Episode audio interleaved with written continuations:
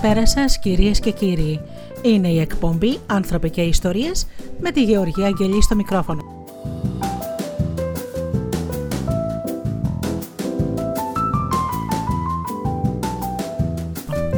Ζωντανά από το στούντιο Δέλτα, το ραδιόφωνο της καρδιάς μας.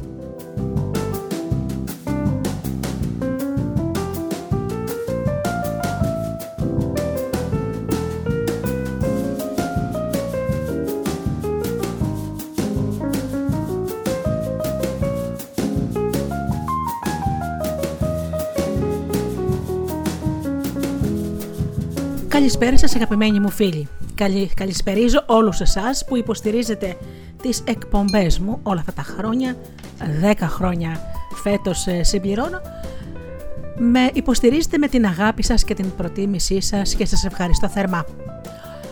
Να, να καλησπερίσω λοιπόν τους φίλους που έρχονται στη σελίδα πληκτρολογώντας www.studiodelta.gr να καλησπερίσω τους φίλους που μας ακούν από το Live24.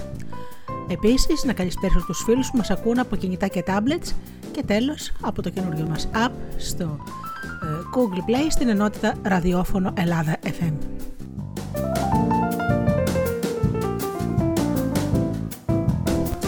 Αγαπημένοι μου φίλοι, σήμερα σας έχω αποσπάσματα ενός εξαιρετικού βιβλίου Μεταμορφώστε τη ζωή σας της Λουίς Χέι, της πασίγνωστης αυτής κυρίας που έχει δώσει πάρα πολλές λύσεις σε χιλιάδες ανθρώπους για μια ζωή γεμάτη χαρά, ευτυχία, αγάπη, ευημερία και υγεία.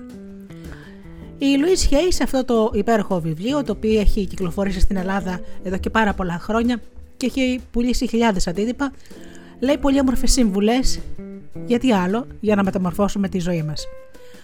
Έτσι λοιπόν και εγώ θα μοιραστώ μαζί σας κάποια αποσπάσματα και θα βάλω μουσική. Ξεκινάμε λοιπόν με μουσική, με ένα τραγούδι και αμέσως μετά ξεκινάμε με τα αποσπάσματα.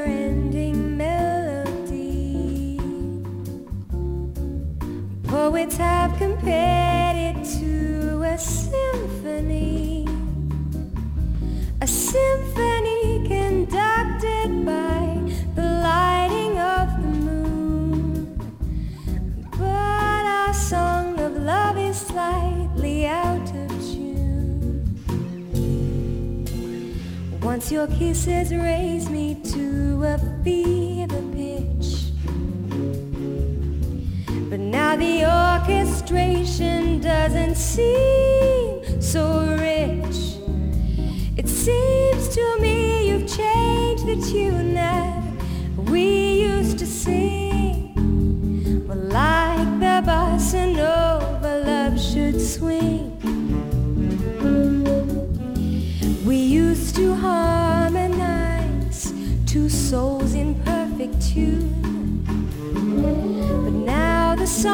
always do.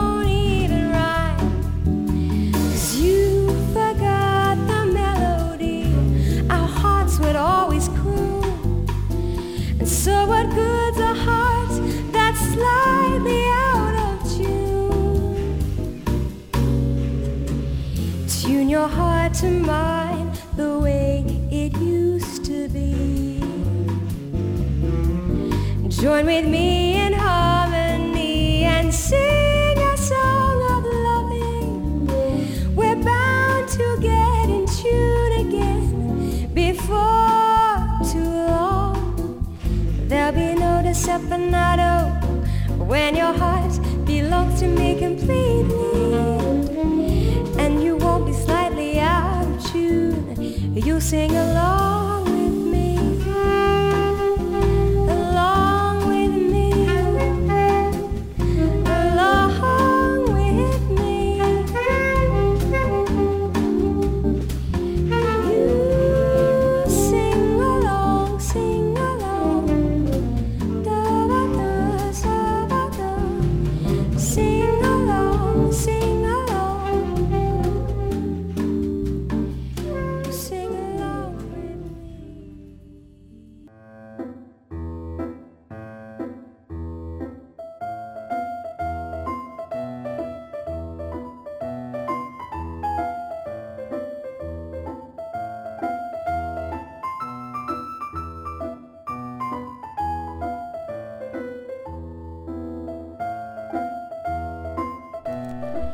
Πάμε λοιπόν ένα πολύ ε, ενδιαφέρον θέμα να αναλύσουμε τώρα για την αντίσταση στην αλλαγή φίλοι μου. Βρίσκουμε στο ρυθμό και τη ροή της ζωής που συνεχώς αλλάζει. Πόσοι από εμάς άραγε αντιστέκονται στην αλλαγή, τους φοβίζει; Για να δούμε τι λέει η Λουίς Χέι γι' αυτό. Η επίγνωση είναι το πρώτο βήμα για τη θεραπεία ή για την αλλαγή. Όταν έχουμε κάποιο πρότυπο θαμένο βαθιά μέσα μας, χρειάζεται πρώτα να το συνειδητοποιήσουμε για να μπορέσουμε ύστερα να αλλάξουμε την κατάσταση. Ίσως να αρχίσουμε να αναφερόμαστε σε αυτήν, να παραπονιόμαστε για αυτήν ή να την παρατηρούμε σε άλλους ανθρώπους.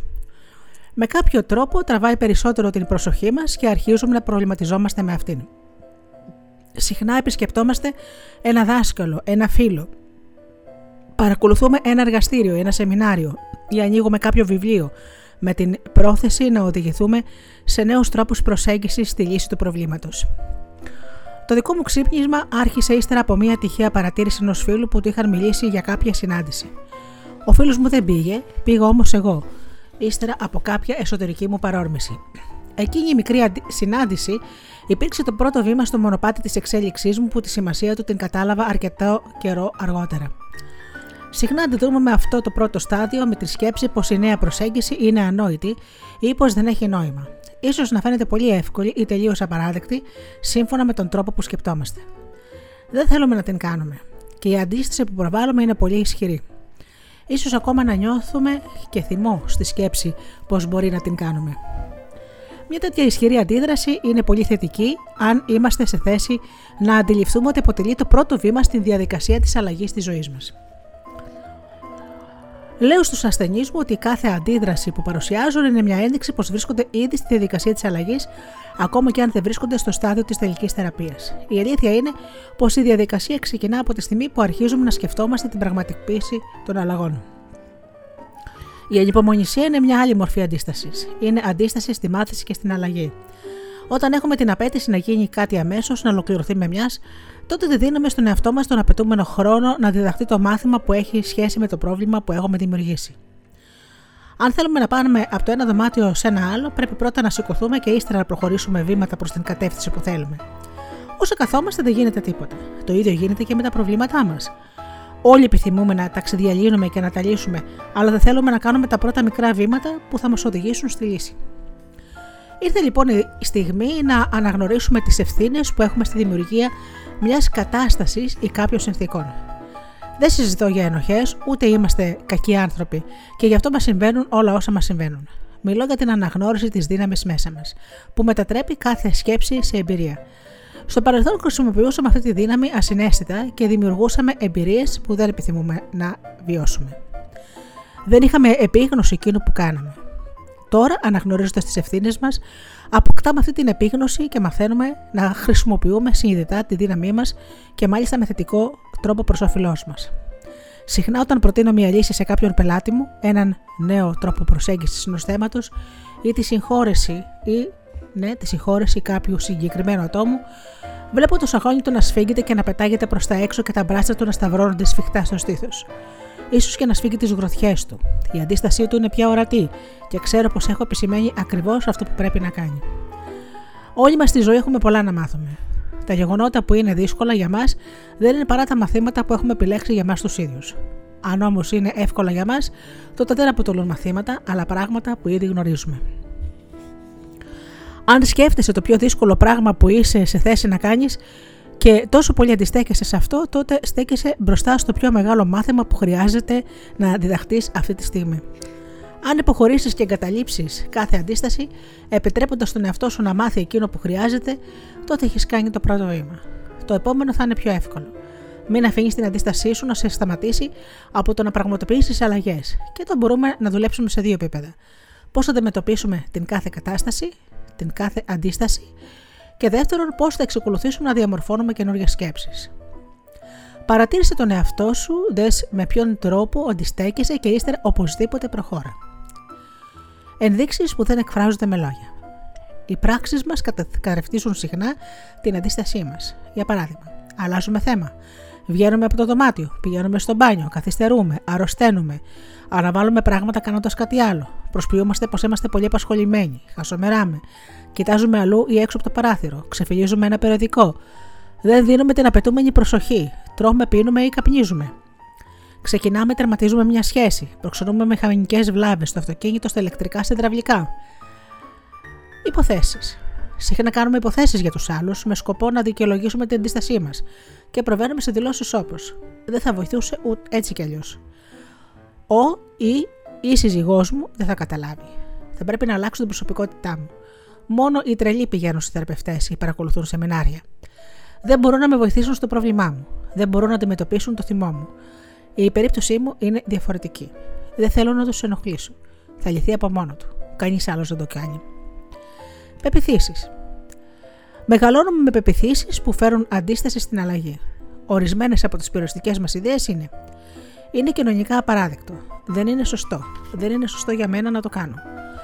Δεν ήταν πνευματική πράξη. Οι πνευματικοί άνθρωποι δεν θυμώνουν.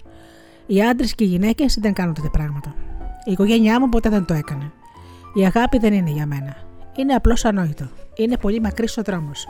Θέλει πάρα πολύ δουλειά. Είναι πολύ δαπανηρό. Θα πάρει πολύ χρόνο. Δεν τα πιστεύω αυτά. Δεν ανήκω σε αυτό το είδος των ανθρώπων. Αναγνωρίσατε κάποιες από αυτές τις φράσεις, φίλοι μου; Μήπως τις έχουμε πει όλοι μας; Για πάμε. Οι άλλοι. Προσφέρουμε τη δύναμή μας στους άλλους και χρησιμοποιούμε αυτή τη δικαιολογία σαν αντίσταση στην αλλαγή και έχουμε ιδέες όπως. Ο Θεός δεν το εγκρίνει. Περιμένω από τα άστρα να το εγκρίνουν. Δεν είναι αυτό το σωστό περιβάλλον. Δεν με αφήνουν να αλλάξω. Δεν έχω το σωστό δάσκαλο ή το κατάλληλο βιβλίο ή την τάξη ή τα εργαλεία. Ο γιατρός μου δεν μου το επιτρέπει. Δεν μου περισσεύει χρόνος από τη δουλειά μου.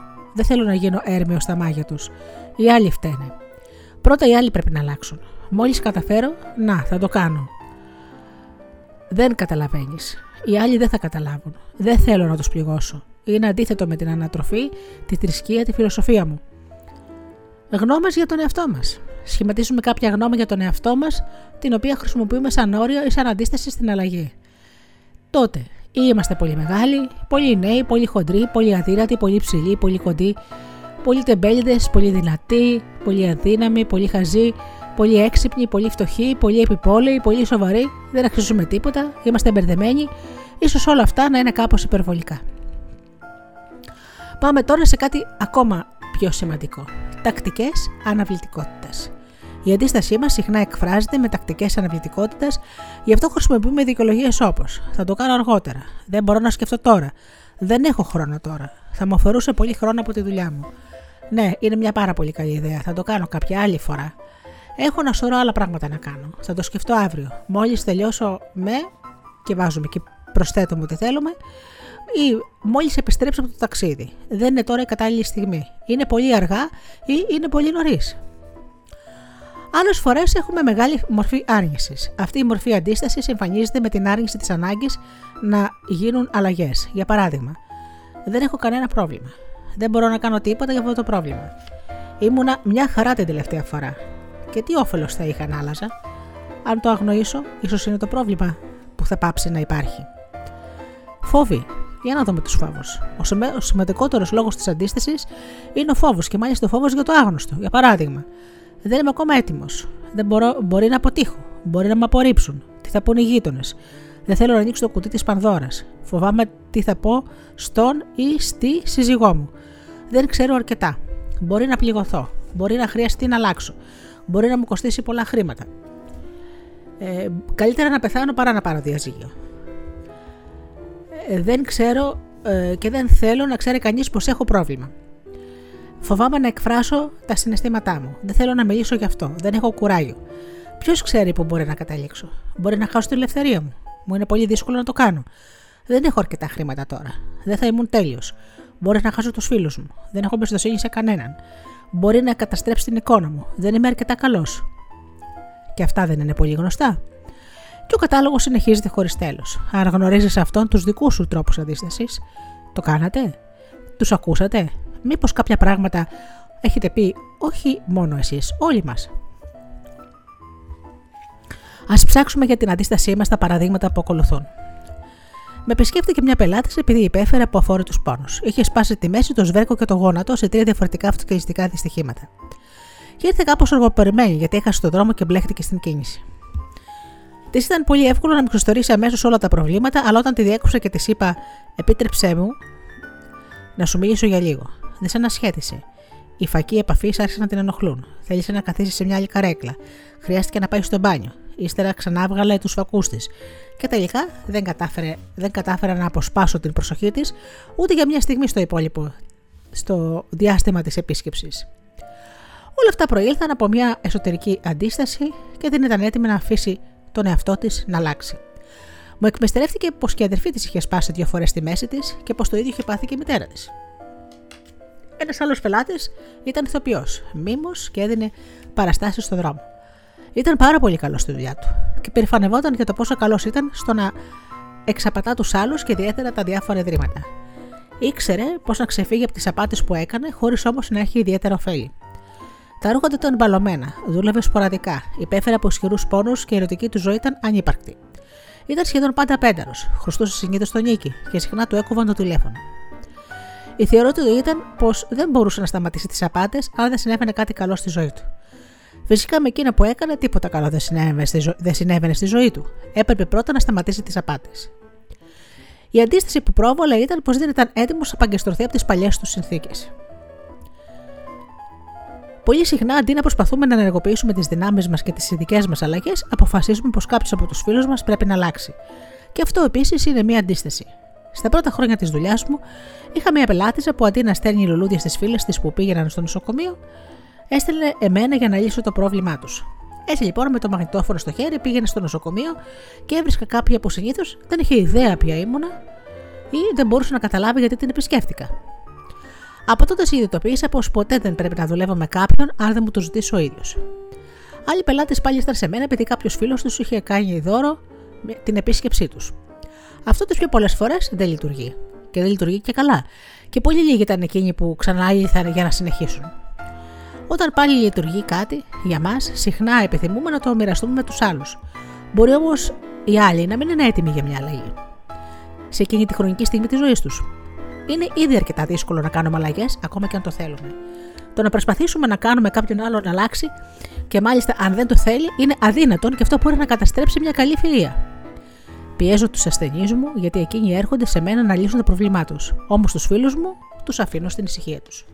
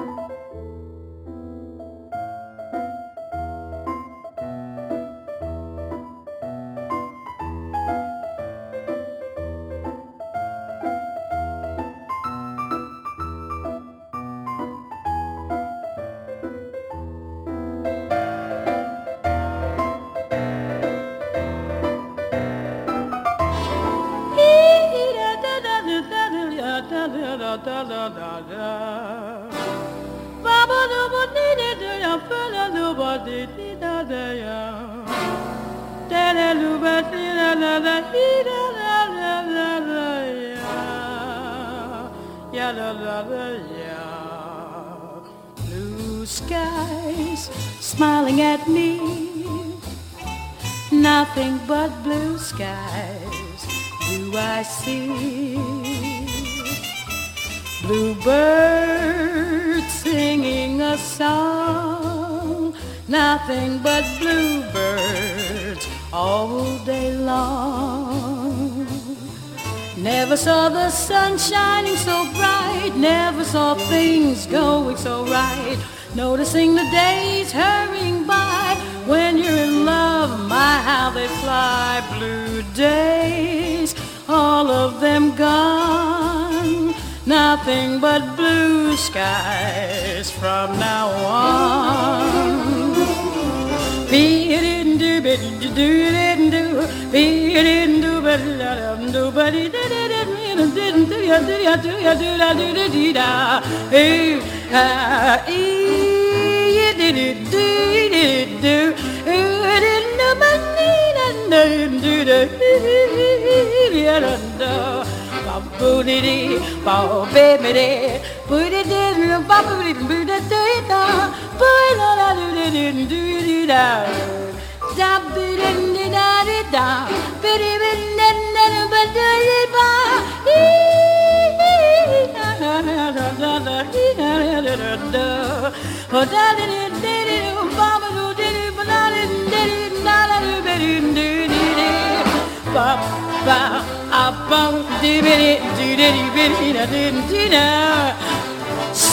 You didn't, you didn't, you didn't, you didn't.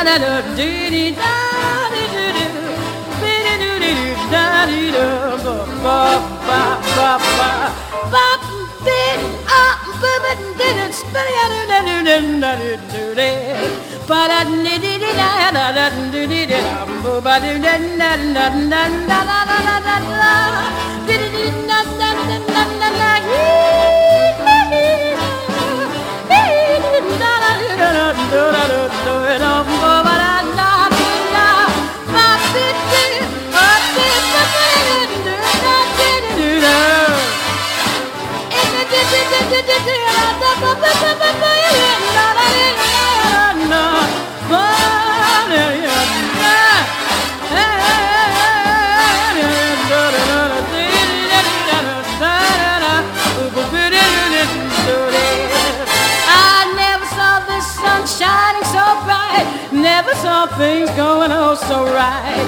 Noticing the days hurrying by. When you're in love, my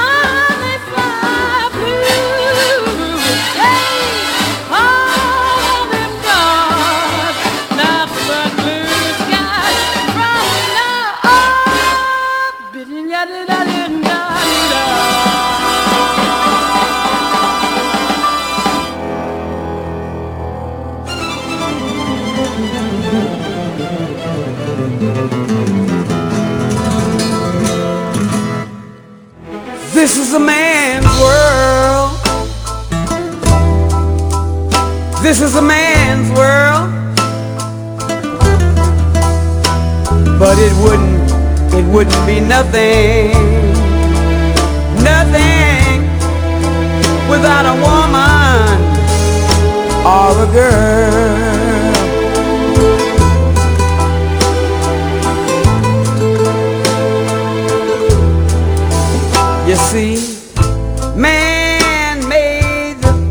Car to take us over the road. Man make the trains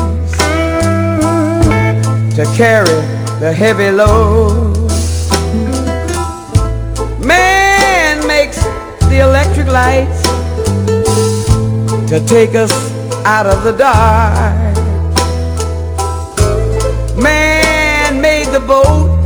Water like Noah made the ark. This is a man, a man's world. But it wouldn't be nothing without a woman, a woman or a girl.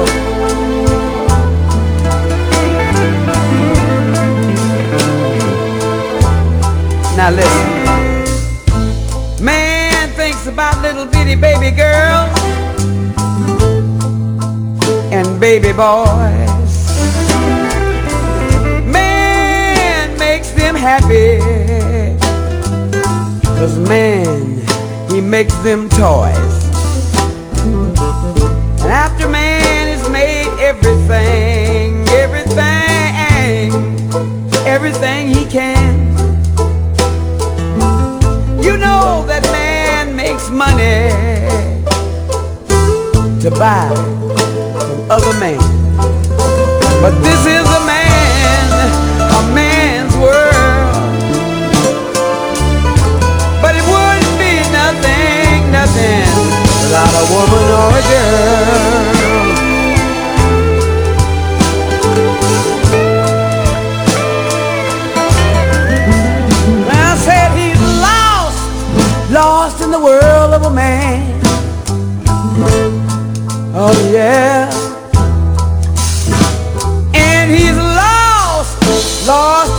bitterness.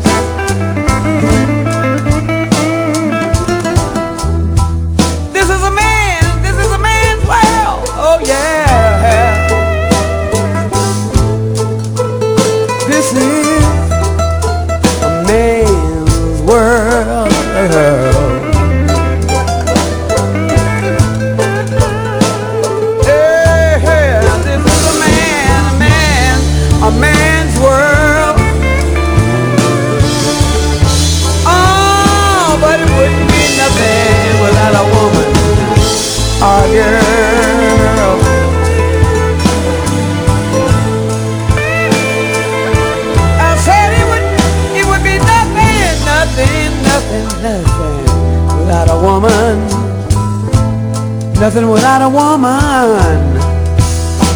or a girl. This is a man's world. This is a man. This is a man's world. I know and you know this is a man's world.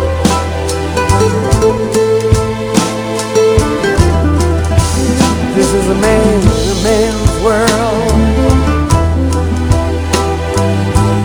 But it wouldn't be nothing, nothing without a woman or a girl.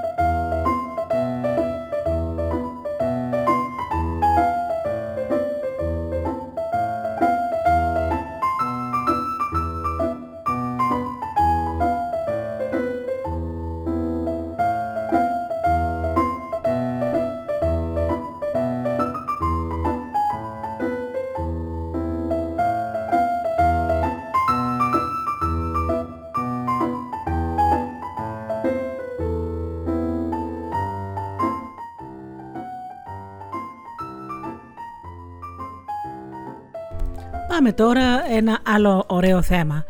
Δουλεύοντας με τον καθρέφτη. Οι καθρέφτες αντανακλούν σε εμάς τα συναισθήματά μας. Μας δείχνουν καθαρά τα σημεία που πρέπει να αλλάξουμε αν θέλουμε να έχουμε μια χαρούμενη και πλούσια ζωή. Ζητώ από τους ασθενείς μου να κοιτούν κατευθείαν μέσα στα μάτια τους και να λένε κάτι θετικό για τον εαυτό τους, κάθε φορά που περνούν μπροστά σε ένα καθρέφτη. Ο αποτελεσματικότερο τρόπος για να κάνει κάποιος θετικές δηλώσεις είναι να κοιτάζει τον εαυτό του μέσα σε ένα καθρέφτη και να τι λέει μεγαλόφωνα. Έτσι αντιλαμβάνεται αμέσως όποια αντίσταση και μπορεί να την ξεπεράσει γρηγορότερα. Καλό είναι να έχεις κοντά σου ένα καθρέφτη καθώς διαβάζεις αυτό το βιβλίο. Να τον χρησιμοποιείς συχνά για, να, για τις δηλώσεις σου και να ελέγχεις που αντιστέκεσαι και που είσαι ανοιχτός και δεκτικός. Κοίταξε τον καθρέφτη τη στιγμή και πες δυνατά. Επιθυμώ να αλλάξω.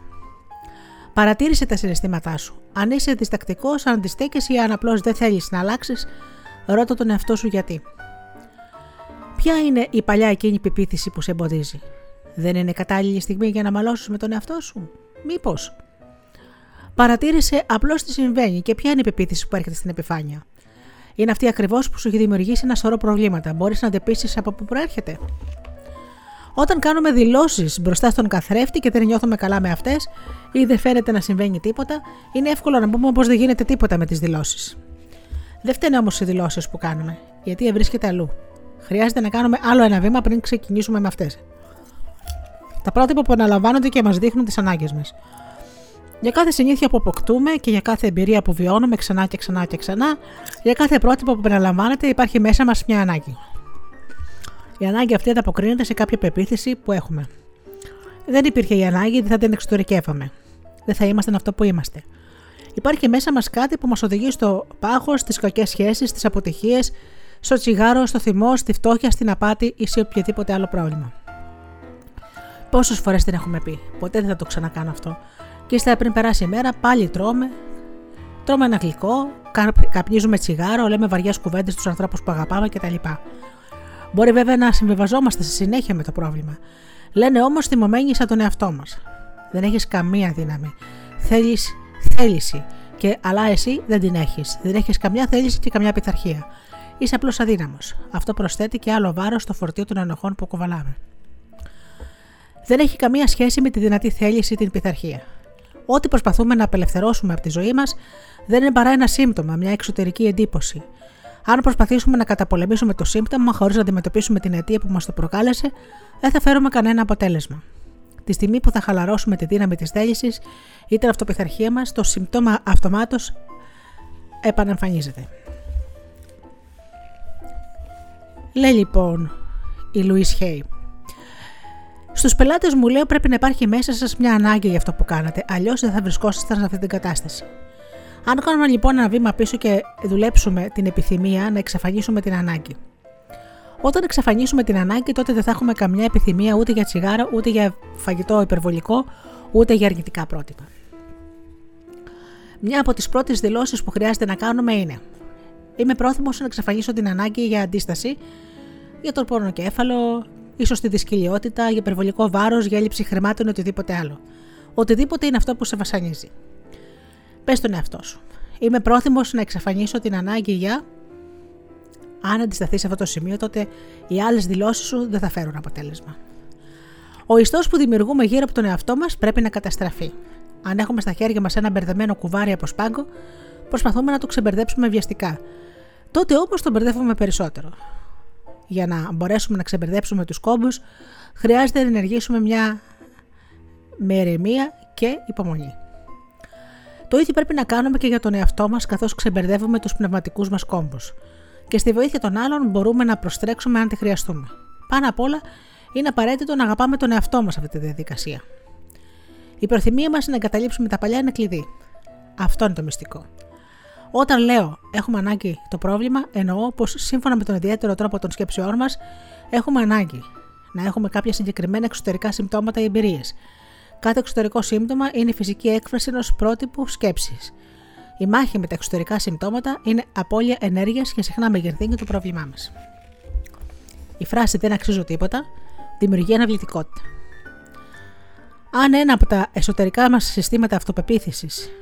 ή τι πεπιθήσει, τα συστήματα πεποίθησης γενικά ή πρότυπα σκέψης είναι ότι δεν αξίζουν τίποτα, τότε ένα από τα εξωτερικά συμπτώματα θα είναι πιθανότητα η αναβλητικότητα. Στο κάτω-κάτω η αναβλητικότητα είναι ένας τρόπος να μείνουμε μακριά από εκεί που λέμε πως θέλουμε να πάμε.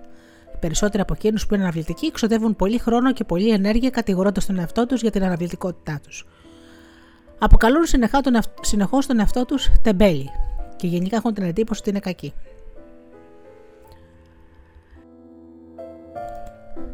Πάμε σε ένα άλλο θέμα τώρα. Ζήλια για τα, για τα αγαθά των άλλων. Είχα ένα πελάτη που όταν ήταν μαθητής προσπαθούσε να αποσπάσει την προσοχή των άλλων, μπαίνοντας συνήθως αργά στην τάξη για να δημιουργήσει αναταραχή. Ήταν το μικρότερο από τα 18 παιδιά της οικογένειας και ο τελευταίος στον καταμερισμό αγαθών. Έβλεπε με ζήλια όλους τους άλλους να παίρνουν κάτι, ανυπομονώντας να έρθει και η δική του σειρά. Ακόμα και στην ενήλικη ζωή του, όταν συνέβαινε σε κάποιον άλλον κάτι καλό, δεν μπορούσε να συμμεριστεί τη χαρά του. Αντί γι' αυτό έλεγε: Μακάρι να το είχα κι εγώ αυτό. Ή γιατί εγώ ποτέ δεν θα το αποκτήσω αυτό. Η ζήλια του για τα καθά των άλλων στάθηκε μέχρι σήμερα σημαντικό εμπόδιο στη δική του εξέλιξη και την αλλαγή. Η αναγνώριση της αξίας μας ανοίγει πάρα πολλές πόρτες. Με επισκέφτηκε κάποτε μια γυναίκα 79 ετών. Δίδασκε τραγούδι και πολλοί από τις μαθητές της έκαναν διαφημιστικά για την τηλεόραση. Ήθελε και εκείνη να κάνει το ίδιο, αλλά φοβόταν. Υποστήριξα με θέρμη την επιθυμία της και είπα: Κανείς δεν είναι σαν εσένα. Να είσαι ο εαυτός σου. Κάνε το για να διασκεδάσεις. Υπάρχουν απ' έξω άνθρωποι που αναζητούν ακριβώς αυτό που έχεις να δώσεις. Δείξε τους πως υπάρχεις. Εκείνη τηλεφώνησε σε πολλούς πράκτορες και σκηνοθέτες και τους είπε: Είμαι μια ηλικιωμένη δασκάλα τραγουδιού και θέλω να κάνω διαφημιστικά. Σε πολύ σύντομο χρόνο έκανε διαφήμιση και από τότε δεν σταμάτησε να δουλεύει σε αυτό το χώρο. Τη βλέπω συχνά στην τηλεόραση, στα περιοδικά και την καμαρώνω. Μπορεί να ξεκινήσει κάποιος καινούργια καριέρα σε οποιαδήποτε ηλικία. Ιδιαίτερα όταν κάνει αυτό το πράγμα για το κέφι του. Επίσης, να πω και κάτι άλλο ότι η αυτοκριτική είναι εντελώς άστοχη. Απλώς μας βυθίζει περισσότερο στην αναβλητικότητα και στην οθρότητα. Το σημείο στο οποίο χρειάζεται να επικεντρωθεί η ενέργειά του νου σου είναι να απελευθερώσεις το παλιό πρότυπο σκέψης και να δημιουργήσεις ένα καινούριο. Πες λοιπόν. Επιθυμώ να εξαφανίσω την ανάγκη που με κάνει να αισθάνομαι ανάξιος. Αξίζω τα καλύτερα στη ζωή και τώρα επιτρέπω με αγάπη στον εαυτό μου να τα δεχτεί. Καθώ καθώς περνώ μερικές μέρες επαναλαμβάνοντας ξανά και ξανά αυτή τη δήλωση, το πρότυπο της αναβλητικότητας αυτόματα αρχίζει να σβήνει. Καθώς δημιουργώ μέσω μου ένα πρότυπο αυταξίας για τον εαυτό μου, δεν αισθάνομαι πια την ανάγκη να καθυστερώ το καλό μου. Καταλαβαίνεις τώρα πως μπορούμε να το εφαρμόσουμε αυτό σε ορισμένα αρνητικά πρότυπα ή εξωτερικά συμπτώματα που εμφανίζονται στη ζωή μας. Αν πάψουμε λοιπόν να κασπατελάμε χρόνο και ενέργεια κατηγορώντας τον εαυτό μας για κάτι που δεν μπορούμε να σταματήσουμε να το κάνουμε, εφόσον απορρέει από κάποια βαθιά πεποίθηση, άλλαξε τις πεπιθήσεις. Δεν έχει σημασία με ποιον τρόπο προσεγγίζεις το πρόβλημα ή για ποιο θέμα πρόκειται. Απλά έχεις να κάνεις μόνο με σκέψεις και οι σκέψεις μπορούν να αλλάξουν. Όταν επιθυμήσει να αλλάξεις μια κατάσταση, χρειάζεται να το δηλώσει. Είμαι πρόθυμος να ελευθερώσω από μέσα μου το πρότυπο που μου δημιουργεί αυτή την κατάσταση. Μπορείς να παραλαμβάνεις αυτή τη δήλωση ξανά και ξανά και ξανά κάθε φορά που σκέφτεσαι την αρρώστια ή το πρόβλημά σου. Κάθε φορά που το λες, νιώθεις ότι έχεις να κάνεις ακόμα ένα βήμα έξω από τον χώρο των θυμάτων. Δεν είσαι πια ένας αδύναμος, γιατί έφτασες στο σημείο να συνειδητοποιήσεις τη δύναμή σου και δηλώνεις: Τώρα καταλαβαίνω πως εγώ το δημιούργησα αυτό. Παίρνω τώρα πίσω τη δύναμή μου. Αλλά απελευθερώνω την παλιά ιδέα και την αφήνω να φύγει. Α πούμε τώρα μερικά πράγματα για την αυτοκριτική. Έχω μια ασθενή που δεν αντέχει τις αρνητικέ της σκέψεις και καταφεύγει στις λιγουριές. Την επόμενη νιώθει αγανάκτηση για το σώμα της επειδή έγινε βαρύτερο. Όταν ήταν μικρό κοριτσάκι, έκανε το γύρο του τραπεζιού αποτελειώνοντας το φαγητό από όλα τα πιάτα της οικογένειας. Οι γονείς της γελούσαν. Έλεγαν πως ήταν πολύ χαριτωμένη και αυτή ήταν η μόνη σχεδόν επιδοκιμασία που δέχτηκε ποτέ από την οικογένειά της. Όταν επιτιμούμε τον εαυτό μας, όταν τον κατακρίνουμε, όταν τον χτυπάμε, σε ποιο νομίζουμε πως απευθυνόμαστε με αυτόν τον τρόπο; Σχεδόν όλο τον προγραμματισμό μας, είτε είναι θετικός είτε αρνητικός, τον δεχτήκαμε μέχρι την ηλικία των τριών χρόνων. Από τότε οι εμπειρίες μας βασίζονται σε ό,τι αποδεχτήκαμε και πιστέψαμε για τον εαυτό μας και για τη ζωή εκείνη την εποχή. Ο τρόπος με τον οποίο μας συμπεριφέρθηκαν όταν ήμασταν παιδιά είναι συνήθως εκείνος με τον οποίο συμπεριφερόμαστε στους εαυτούς μας σήμερα. Το πρόσωπο που πικρίνουμε είναι το παιδί των τριών ετών μέσα μας. Όταν εργίζεσαι με τον εαυτό σου, επειδή είσαι φοβητσιάρης και δηλός, φαντάσου ότι είσαι τριών ετών. Αν είχες μπροστά σου ένα τρίχρονο παιδάκι που φοβόταν, τι θα έκανες, θα θύμωνες μαζί του, ή θα άνοιγες την αγκαλιά σου για να το παρηγορήσεις μέχρι να ερημήσει και να νιώσει ασφάλεια; Μπορεί οι ενήλικοι που είχαμε γύρω μας την εποχή που ήμασταν παιδιά να μην γνώριζαν πώς να μας παρηγορήσουν. Τώρα όμως εσύ είσαι ο ενήλικος στη ζωή σου και πραγματικά κρίμα αν δεν παρηγορείς το παιδί μέσα σου. Ό,τι συνέβη στο παρελθόν έχει τελειώσει πια. Σήμερα έχεις την ευκαιρία να φερθεί στον εαυτό σου όπως εσύ θέλεις. Ένα τρομαγμένο παιδί χρειάζεται κατανόηση. Και παρηγοριά. Όχι επιπλήξεις, όχι παρατηρήσεις. Η επίπληξη μας κάνει να φοβόμαστε περισσότερο και να νιώθουμε ανασφάλεια. Και όταν το παιδί μέσα μας νιώθει ανασφάλεια, τότε μας δημιουργεί πολλά πολλά προβλήματα. Α θυμηθούμε πώς νιώθαμε όταν ήμασταν παιδιά και οι άλλοι μας μείωναν. Έτσι νιώθει σήμερα εκείνο το παιδί μέσα μας. Αν ήμασταν λοιπόν καλοί με τον εαυτό μας, ας αρχίσουμε να τον αγαπάμε και να τον επιδοκιμάζουμε. Αυτό ακριβώς χρειάζεται και το μικρό παιδί για να μπορεί να εκφράσει και να ξεδιπλώσει όλο του το δυναμικό.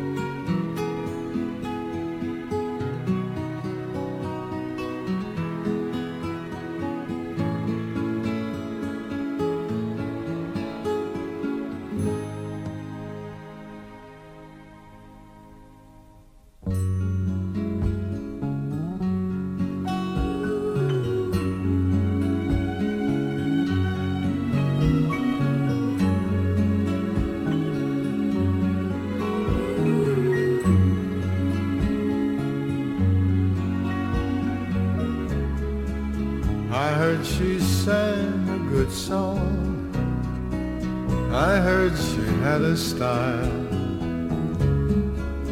And so I came to see her, to listen for a while.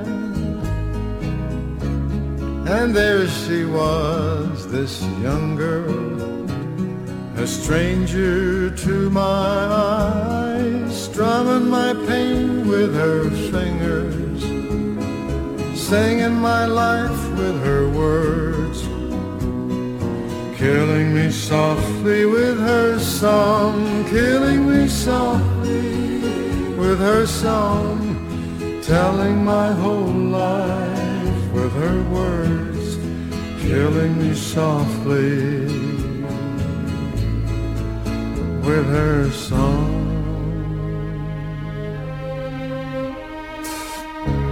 I felt all flushed with fever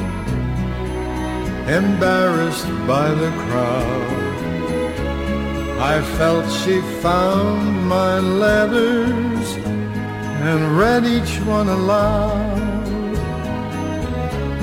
I prayed that she would finish, but she just kept right on strumming my pain with her fingers, singing my life with her words Killing me softly with her song, killing me softly with her song, telling my whole life with her words, killing me softly with her song. She sang as if she knew me in all my dark despair. And then she looked right through me as if I wasn't there.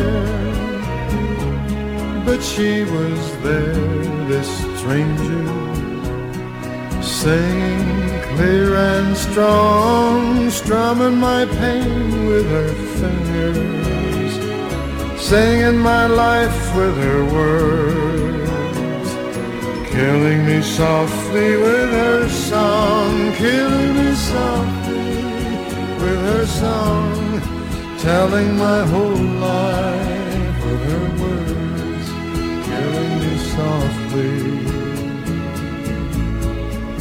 with her song.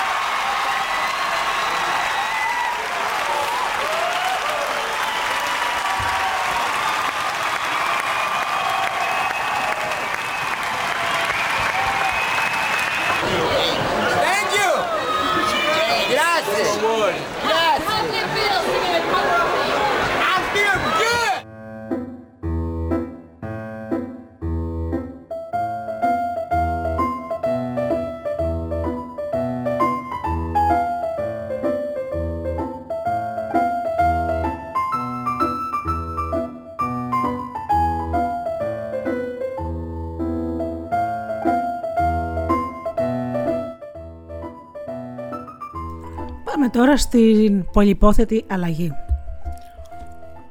Μου αρέσουν τα πώς να. Όλες οι θεωρίες του κόσμου είναι άχρηστες αν δεν ξέρεις πώς να τις εφαρμόσεις για να κάνεις αλλαγές στη ζωή σου. Πάντα ήμουν προσγειωμένη και πρακτική και ένιωθα την ανάγκη να γνωρίζω πώς να κάνω το κάθε τι.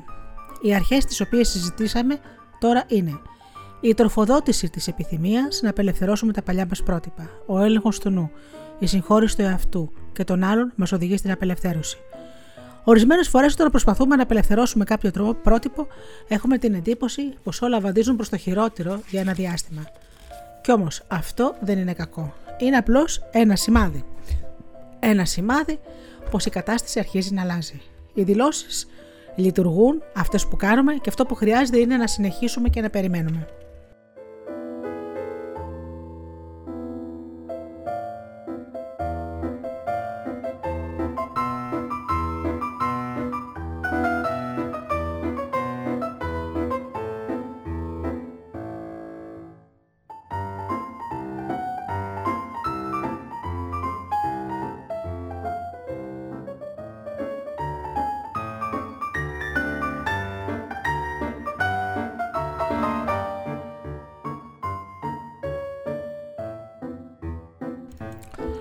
Πάντα ήμουν προσγειωμένη και πρακτική και ένιωθα την ανάγκη να γνωρίζω πώς να κάνω το καθετή. Οι αρχές τις οποίες θα συζητήσουμε τώρα είναι η τροφοδότηση της προθυμίας να απελευθερώσουμε τα παλιά μας πρότυπα.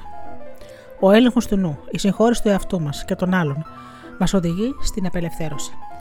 Ορισμένες φορές, όταν προσπαθούμε να απελευθερώσουμε κάποιο πρότυπο, έχουμε την εντύπωση πως όλε βαδίζουν προς το χειρότερο. Παράδειγμα, δουλεύουμε να βελτιώσουμε τα οικονομικά μας και χάνουμε το πορτοφόλι μας. Δουλεύουμε για να καλυτερεύσουμε τις σχέσεις μας και μαλώνουμε, τσακωνόμαστε. Δουλεύουμε να βελτιώσουμε την υγεία μας, κρυολογούμε. Δουλεύουμε για να εκφράσουμε το δημιουργικό μας κάλεσμα και τις ικανότητές μας και μας απολύουν από τη δουλειά.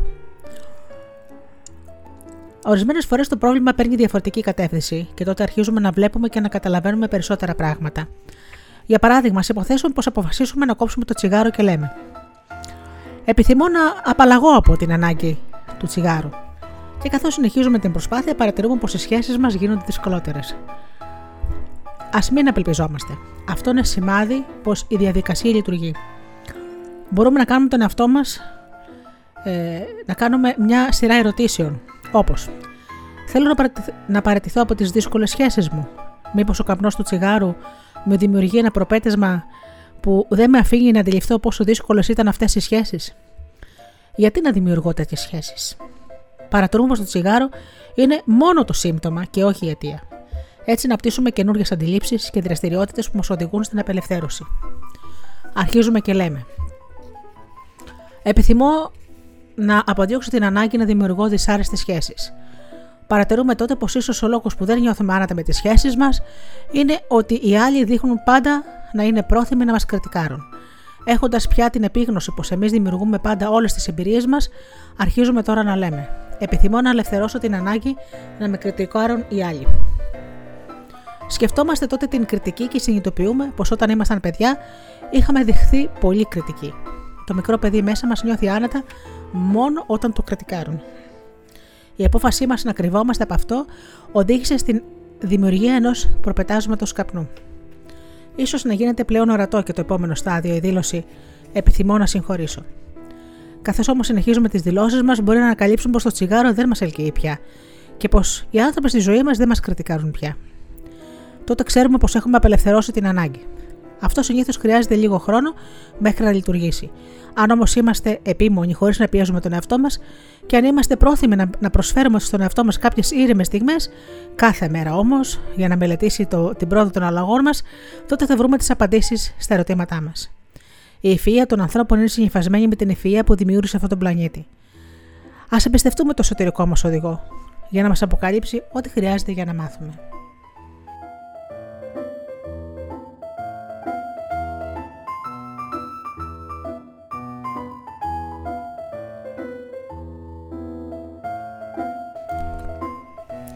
Ελευθερώνοντας την ανάγκη. Αν συμμετείχες σε ομάδα, θα σε έβαζα να κάνεις αυτή την άσκηση με έναν από τους συντρόφους σου. Ωστόσο, μπορείς να την κάνεις το ίδιο καλά και τότε στον καθρέφτη. Σκέψου για λίγο κάτι που θες να αλλάξεις στη ζωή σου. Πήγαινε αριστερά μπροστά στον καθρέφτη, κοίταξε τον εαυτό σου στα μάτια και πες. Μεγαλόφωνα όμως. Αναγνωρίζω πως έχω εγώ δημιουργήσει αυτή την κατάσταση και επιθυμώ τώρα να απελευθερώσω αυτή τη από τη συνειδητότητά μου το πρότυπο που ευθύνεται για αυτήν. Πες πολλές φορές αυτή τη φράση με ακλόνητη πίστη.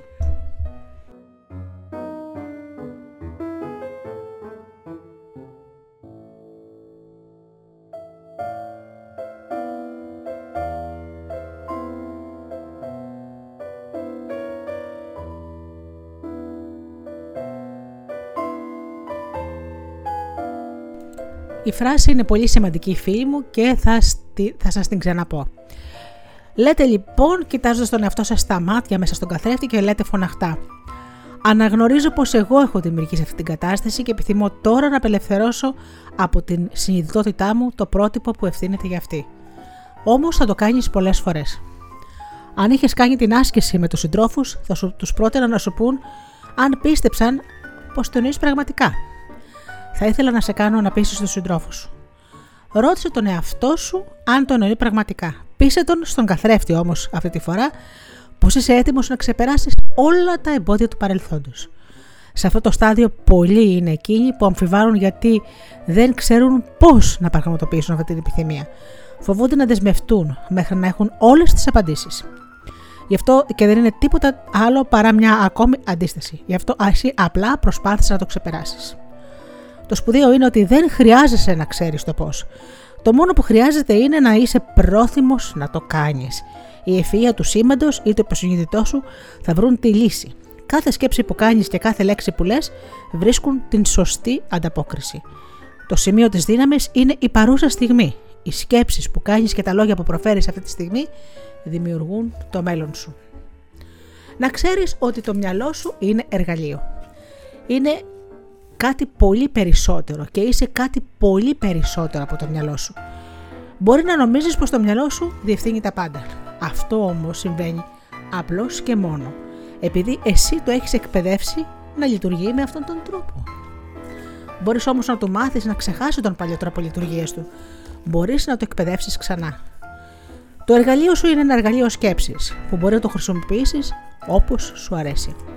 Ο λόγος που το χρησιμοποιείς είναι μία συνήθεια. Και οι συνήθειες, οι οποιοδήποτε συνήθειες, μπορούν να αλλάξουν αν εσύ το επιθυμείς ή ακόμα και αν το απλώς γνωρίζεις πως κάτι τέτοιο είναι δυνατό να γίνει. Κάνε τις πολλές σκέψεις του μυαλού σου να κοιτάζουν για λίγο και να τις αφήσεις να σοπάσουν, να πέσουν κάτω και αναλογήσω σοβαρά την επόμενη αρχή. Το μυαλό μου είναι ένα εργαλείο το οποίο μπορώ να χρησιμοποιήσω με όποιον τρόπο επιθυμώ. Οι σκέψεις που επιλέγεις δημιουργούν ως εμπειρίες ε, να είναι πραγματικότητα. Αν πιστεύεις πως είναι σκληρό ή δύσκολο να αλλάξεις μια συνήθεια ή μια σκέψη, τότε η επιλογή σου αυτή θα επαληθευτεί. Αν όμως θελήσεις να αλλάξεις τη σκέψη, είναι εύκολο για σένα και να λες είναι εύκολο για μένα να κάνω αλλαγές, τότε αυτή η σκέψη επίσης θα επαληθευτεί. Έλεγχος του μυαλού λοιπόν. Υπάρχει μέσα σου μια τεράστια δύναμη για μια αλάνθαστη διέστηση που είναι συνυφασμένες διαρκώς με τις σκέψεις και τα λόγια σου. Καθώς μαθαίνεις να ελέγχεις το μυαλό σου, με τη συνειδητή επιλογή σκέψεων ευθυγραμμίζεσαι με αυτή τη δύναμη. Μην έχεις όμως την εντύπωση πως το μυαλό σου σε ελέγχει. Εσύ ελέγχεις το μυαλό σου. Εσύ χρησιμοποιείς το μυαλό σου. Γι' αυτό μπορείς να ανακατασκευάσεις, να ασκευάσεις όλες τις σκέψεις σου. Όταν σε στιγμές αδυναμίας κάποιες παλιές σκέψεις σου προσπαθούν να επιστρέψουν και να λένε «Είδες πόσο δύσκολο είναι να αλλάξεις. Πάρε τον έλεγχο στα χέρια σου αμέσως και πες τον εαυτό σου. Επιθυμώ τώρα να πιστέψω πως είναι όλο και πιο εύκολο να κάνω αλλαγές. Μπορεί να χρειαστεί να κάνεις τη συζήτηση αυτή με το μυαλό σου πολλές πολλές φορές μέχρι να συνειδητοποιήσεις πως εσύ έχει τον έλεγχο και πως όλα αυτά που λες ισχύουν. Μόνο με την παρούσα σκέψη μπορείς να ελέγξεις. Οι παλιές σου σκέψεις έχουν φύγει. Δεν μπορείς να κάνεις τίποτα πια για αυτές εκτός από το να τις μελετήσεις τις εμπειρίες που σου προκάλεσαν. Οι μελλοντικές σου σκέψεις ακόμα δεν έχουν σχηματιστεί και δεν γνωρίζεις ποιες μπορεί να είναι. Την παρούσα σκέψη σου όμως αυτή τη στιγμή μπορείς να την κάνεις ό,τι θες και να την ελέγξεις απόλυτα. Παράδειγμα, αν έχεις ένα μικρό παιδί στο οποίο επιτρέπεις για αρκετό καιρό να πηγαίνει πολύ συχνά για ύπνο και ξαφνικά αποφασίζεις να του αλλάξεις αυτή την κακή συνήθεια, πώς νομίζεις θα περάσει την πρώτη του νύχτα; Το παιδί θα επαναστατήσει στους καινούριους κανόνες και μπορεί να κλωτσάει και να ουρλιάζει κάνοντας ό,τι μπορεί για να αντιδράσει. Αν υποχωρήσει εκείνη τη στιγμή, τότε το παιδί θα έχει νικήσει και θα προσπαθεί να σε έχει κάτω από τον έλεγχό του για πάντα. Αν όμως επιμένεις σταθερά στην δεύτερη επιλογή σου και να του δείξεις με ήρεμο τρόπο πως αυτή είναι η τελική απόφασή σου, τότε η αντίδραση του παιδιού σταδιακά θα, θα μειωθεί. Σε δύο-τρία βράδια το πολύ θα έχεις συνηθίσει την καινούργια ώρα το ύπνο. Το ίδιο συμβαίνει και με το μυαλό σου. Είναι φυσικό να επαναστατήσεις στην αρχή γιατί δεν θέλει κάποια καινούργια εκπαίδευση. Αν όμως εσύ έχεις τον έλεγχο και αν επιμένεις σταθερά την αποφασή σου πως σε πολύ λίγο χρονικό διάστημα ο νέος τρόπος σκέψης θα καθιερωθεί, τότε εσύ θα νιώθεις καλύτερα και τότε δεν θα είσαι το αβοήθητο θύμα των ίδιων σου των σκέψεων, αλλά αντίθετα ο κύριος τους.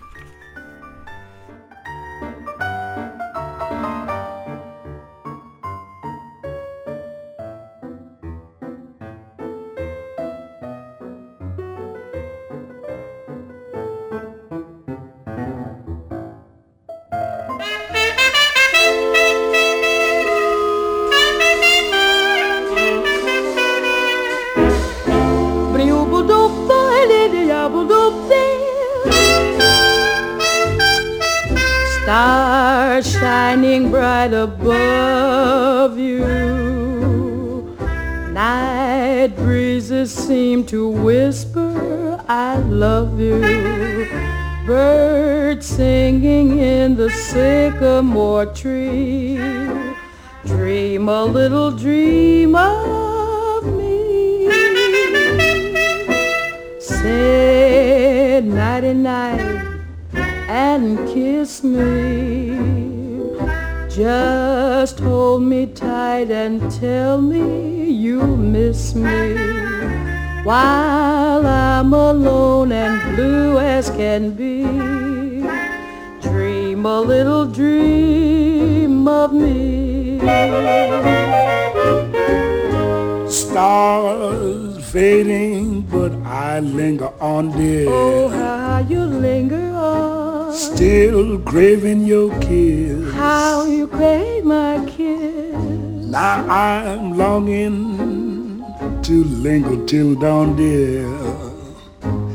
Just saying this. Give me a little kiss, sweet dreams, till sunbeams find you. Sweet dreams that leave all worries behind you. But in your dreams, whatever they be, dream a little dream of me. Buzz, buzz, buzz, buzz, buzz, buzz, buzz, stars fading, but I linger on, dear. Still craving your kiss. Yeah, I'm longing to linger till dawn, dear. Just saying this. Sweet dreams, dreaming. Till sunbeams find you, keep dreaming. Gotta keep dreaming. Leave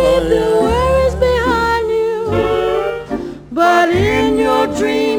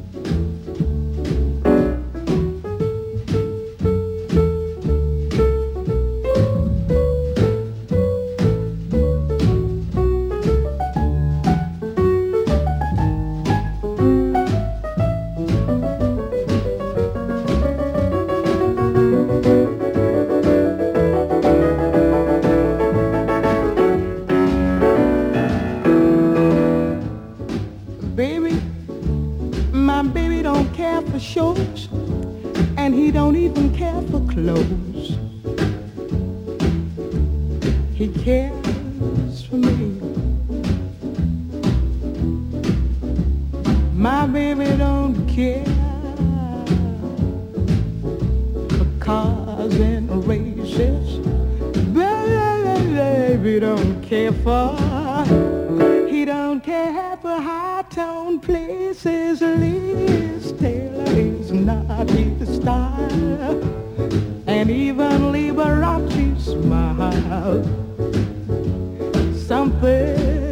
he can't see is something he can't see. I wonder what's wrong.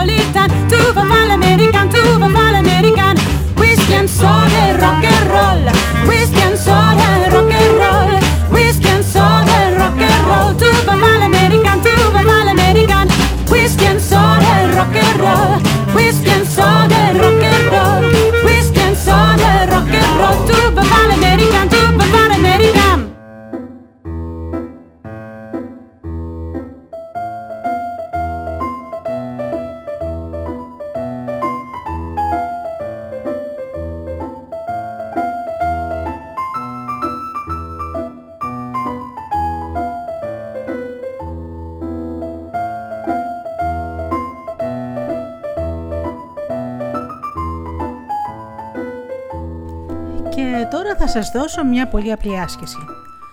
Λέγεται αφήνω να φύγει. Καθώς λοιπόν ε, με ακούτε τώρα, πάρτε μια βαθιά ανάσα και ύστερα με την εκπνοή αφήστε την ένταση να φύγει από το κορμί σας.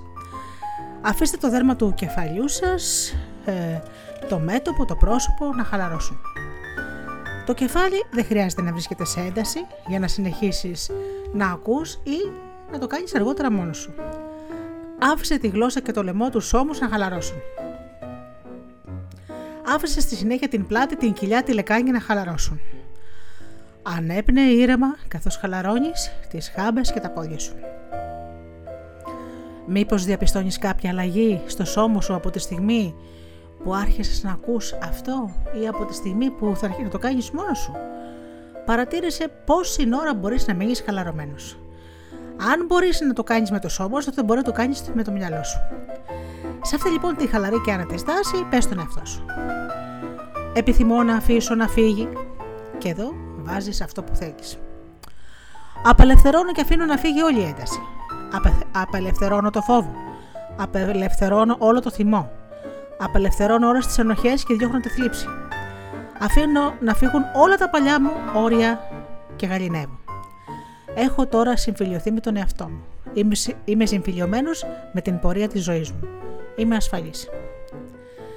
Αυτή την άσκηση μπορείς να την επαναλάβεις δύο-τρεις φορές. Θα αισθανθείς την άνεση με την οποία μπορείς να απελευθερώσεις κάθε τι που δεν χρειάζεσαι πια. Μπορείς να επαναλαμβάνεις αυτή την άσκηση κάθε φορά που θα νιώθεις να έρχονται δύσκολες σκέψεις. Χρειάζεσαι λίγη εξάσκηση για να γίνεις συνήθεια να γίνεις μέρος του εαυτού σου αυτή η άσκηση. Όταν βρίσκεσαι σε αυτή τη γαλήνια κατάσταση, τότε είναι πιο εύκολο να λειτουργήσουν οι δηλώσεις σου και εσύ γίνεσαι πιο ανοιχτός, πιο δεκτικός. Δεν θα νιώθεις πια την ανάγκη να αγωνίζεσαι και να νιώθεις άγχος ή πίεση.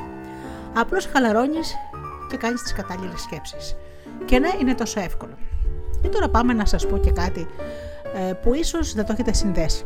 Ξέρετε, η έλλειψη χρημάτων, η έλλειψη ηρεμίας και γαλήνης στο σπίτι, οι καυγάδες, οι καθημερινές αναποδιές. Μπορεί να αυτό που σας λέω τώρα να μισήσετε να το ακούτε, αλλά ξέρετε τις πιο πολλές φορές το δημιουργούμε μόνοι μας. Τι θέλω να πω; Οι σκέψεις μας είναι αυτές που ε, τραβούν, έλκουν τις καταστάσεις στη ζωή μας. Ε, πάντα ε, υπάρχει ο όρος, το κρυφό όφελος. Αυτό δηλαδή που καθιέρωσε ο Φρόιντ και το έχουν πει και πολλοί ψυχοθεραπευτές. Δηλαδή σε ασυνείδητο επίπεδο, χωρίς καν να το έχεις ε, αντιληφθεί ο ίδιος και μάλιστα πολλές φορές αντιστέκεσαι στο να παραδεχτείς, υπάρχει λοιπόν κρυφό όφελος ε, το να είσαι π.χ. υπέρβαρος. Το να είσαι διαρκώς άρρωστος. Το να είσαι διαρκώς άφραγκος. Ναι, ακόμα και αυτό. Μπορεί να μην έχει εξήγηση αυτό λογική. Να ξέρετε όμως ότι μιλάμε για ασυνείδητο επίπεδο. Όταν λοιπόν διαρκώς ό,τι κάνεις πέφτει στο κενό, σε θέματα εργασίας, επιγραμματικά, σε δουλειά, στα οικονομικά, ε, στο να δημιουργήσεις καλύτερες σχέσεις στην οικογένειά σου και να υπάρχει ηρεμία και γαλήνη, ε, στο να διαρκώς ατυχίες να συμβαίνουν στη ζωή σου, τότε ηρέμησε και κάνε αυτή την απλή άσκηση που σου είπα. Ίσως χρειάζεται να απελευθερώσεις την κατάσταση και τις πεπιθήσεις σου που βρίσκονται πίσω από αυτή την κατάσταση. Έτσι λοιπόν είναι κάτι πολύ απλό, χαλαρώνεις σε μια καρέκλα, καρέκλα άνετα, ωραία. Ε, να σας πω από προσωπική πείρα ότι μη σταυρώνεις τα χέρια σου και τα πόδια σου γιατί το σώμα του ανθρώπου καθώς ξέρετε είναι ε, ένα κύκλωμα, είναι σαν να κλείνεις το κύκλωμα, το ηλεκτρικό, καταλαβαίνετε τι εννοώ. Οπότε χαλαρώνεις, ακουμπάς τα πόδια σου στο πάτωμα απλά, τα χέρια σου πάνω στα γόνατα, κλείνεις τα μάτια σου, απελευθερώνεσαι, σιγά σιγά παίρνεις βαθιές ανάσες, χαλαρώνεις όπως είπαμε το κεφάλι, τη γλώσσα, τους ώμους, την κοιλιά, τους γοφούς, τα πόδια. Παίρνεις βαθιές ανάσες και αρχίζεις λοιπόν απλά και ωραία και ήρεμα να λες επιθυμώ να αφήσω να φύγει παράδειγμα οι εντάσεις και οι καυγάδες στο σπίτι μου. Επιθυμώ να αφήσω να φύγει η μόνιμη έλλειψη χρημάτων στη ζωή μου. Επιθυμώ να αφήσω να φύγει η μόνιμη ατοχία που με τυραννά. Επιθυμώ να αφήσω να φύγει από τη ζωή μου οι ασθένειες και ό,τι άλλο θέλετε. Δεν χάνετε τίποτα να το δοκιμάσετε. Άρα και λοιπόν θα σε εμπληρώσετε, απελευθερώνω το φόβο, απελευθερώνω το θυμό, απε- α- απελευθερώνω τις ενοχές, ε, απελευθερώνω και διώχνω τη θλίψη, αφήνω να φύγουν όλα τα πολλιά μου όρια, γιατί ξέρετε καμιά φορά τα όρια τα βάζουμε εμείς οι ίδιοι στη ζωή μας, γαλινεύω. Και να, τη λέξη γαλινεύω να την πεις πολλές, πολλές, πολλές, πολλές ώρες. Επίσης, να διαβεβαιώσεις εγώ έχω συμβιλιωθεί με τον εαυτό μου. Είμαι συμφωλιωμένος με την πορεία της ζωής μου, είμαι ασφαλής. Αυτό φανταστείτε το να το κάνετε αυτή την άσκηση δύο-τρεις φορές.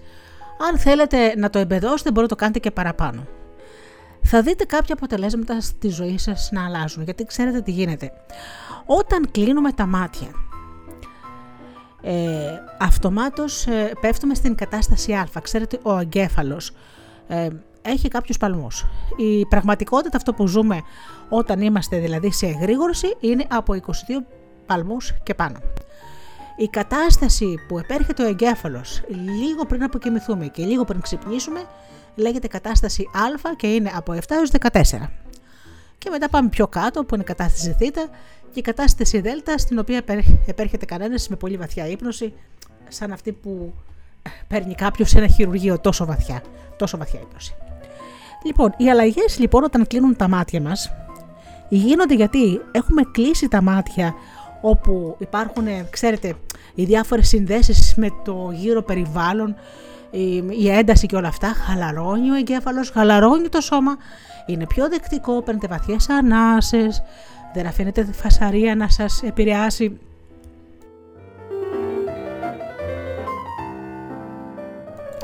Αφήστε τις σκέψεις να φύγουν σαν τα πουλιά που λένε, σαν να ανοίξετε το κλουβί και να απελευθερωθούν οι σκέψεις και αρχίστε να απελευθερώνετε καταστάσεις. Ό,τι σας πονάει, μήπως θέλετε να του κάνετε και εικόνα, δηλαδή να βλέπετε ότι, τα- ότι είναι ένα κλουβί το οποίο α, το ανοίγετε και φεύγουν όλα τα αρνητικά πράγματα σαν να είναι μαύρα πουλιά. Σας φέρνω εγώ τώρα ένα λυρικό, μπορεί, μπορεί για σας να είναι κάτι άλλο, μια άλλη εικόνα που θα είναι πολύ δυνατή. Έτσι λοιπόν τι, τι επιτυγχάνετε; Ταΐζετε τον εγκεφαλό σας με τη διάθεσή σας. Δηλαδή σαν να του λες εγώ σε προγραμματίζω τώρα για να αλλάξω. Θέλω να απελευθερώσω ό,τι με τυραννάει. Καθώς γνωρίζετε λοιπόν όλοι ότι ο εγκέφαλος είναι και αυτός ένα, εργα- ένα εργαλείο όπως σας είπα. Είναι ένα κομπιούτερ. Ό,τι το προγραμματίζεις αυτό κάνει. Δεν χάνετε τίποτα να δοκιμάσετε αυτή την άσκηση που σας λέω. Μπορείτε να χαλαρώσετε και να την κάνετε πολλές πολλές φορές. Θέλετε να την κάνετε κάθε βράδυ; Δεν είναι τίποτα, 5 λεπτά. 5 λεπτά από τη ζωή σας, 5-7 λεπτά. Να χαλαρώσετε, να, ξ- να κλείσετε τα μάτια σας, να ηρεμήσετε και να αρχίσετε να απελευθερώνετε αυτό που σας τυραννάει. Έτσι είναι τα πράγματα. Ξέρετε, καμιά φορά υπάρχουν καταστάσεις τις οποίες τις κρατάμε σφιχτά στη ζωή μας και ενώ ξέρουμε, ξέρουμε ότι δεν μας ωφελούν. Είναι όμως ώρα να θέσετε ένα τέρμα σε αυτό, να βάλετε μία τελεία. Δεν μπορείτε συνέχεια να είστε έρμεο των καταστάσεων. Μπορείτε να αντισταθείτε. Βέβαια, όπως είπα και στην αρχή της εκπομπής, η αλλαγή σε κάνει να αντιστέκεσαι. Και να σας πω ένα πράγμα το οποίο το γνωρίζω και από προσωπική μου πείρα. Όταν παρόλες τις προσπάθειές σας τα πράγματα συνεχίζουν να πηγαίνουν ανάποδα, να ξέρετε ότι είστε σε καλό δρόμο. Γιατί τότε πραγματικά αυτά είναι τα τελευταία σημάδια που κάνουν τα αρνητικά πράγματα στη ζωή σας, να σας βάλουν δηλαδή τρικλοποδιά, μπας και σταματήστε και να ξέρετε ότι σε αυτό το σημείο είστε πολύ κοντά στην αραγή. Σε ένα από τα σημεία του βιβλίου του, του Ναπολεόν Χιλ ε, που λέγεται «Γίνε πλούσιος με τη δύναμη της σκέψης» είναι από τα μεγαλύτερα best seller όλων των εποχών. Και να φανταστείτε γράφτηκε το 1930 αυτό το βιβλίο λέει λοιπόν σε ένα σημείο η αποτυχία είναι ένας απατεώνας που σε παραμονεύει στη γωνία να σου βάζεις τρικλοποδιά λίγο πριν την επιτυχία. Φαντάσου λοιπόν τώρα να το κάνεις αυτό στον εαυτό σου. Λίγο πριν πετύχεις, να μπει τρικλοποδιά και να τα παρατήσεις και να φύγεις. Θυμάμαι πολύ χαρακτηριστικά ένα περιστατικό που διάβασα σε αυτό το βιβλίο. Όπως σας είπα γράφτηκε τον προηγούμενο αιώνα, κάπου το 1930 Και περιέγραφε λοιπόν την εποχή εκείνη που στην Άγρια Δύση υπήρχαν άνθρωποι που ψάχνανε για χρυσάφι, που ε, παίρνε, αγοράζανε κάποια τμήματα γης και τα ψάχνανε ε, με, για χρυσάφι, για φλέβες χρυσού ή πηγαίνανε στο, στο νερό και με κάποια ιδιαίτερα εργαλεία κουσκενίζανε την άμμονη για να βρουν ψήγματα χρυσού. Τέλος πάντων ήταν ένας τέτοιος ο οποίος ε, ε, δανείστηκε λεφτά από κάπου ε, και πήγε και αγόρασε ένα μέρος που του είχαν πει ότι είναι ορυχείο χρυσού. Λοιπόν, και άρχισε να ψάχνει για χρυσάφι.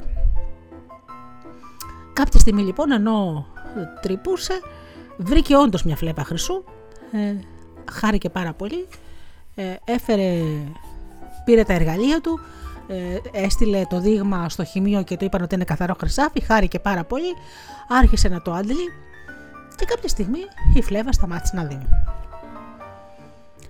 Σταμάτησε λοιπόν να δίνει, έσκαψε πιο κάτω, πιο κάτω, πιο κάτω, τα παράτησε. Είδε ότι ό,τι, ό,τι πήρε, πήρε. Για να μετά πολύ λόγο πηγαίνει σε ένα παλιατζή και του πουλάει όλα τα εργαλεία και ό,τι είχε μέχρι εκείνη τη στιγμή αγοράσει, του τα πούλησε κροψοχρονιά που λένε. Του εξήγησε βέβαια τι έγινε και σηκώθηκε και έφυγε. Ο παλιατζή λοιπόν τώρα έκανε το εξής. Αφού άκουσε αυτή την παράξενη ιστορία, έκανε κάτι πολύ απλό.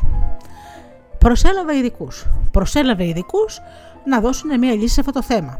Βέβαια, εκείνος του είχε πει ότι έψαχνε, σε, σε ποιο μέρος έψαχνε για χρυσάφι.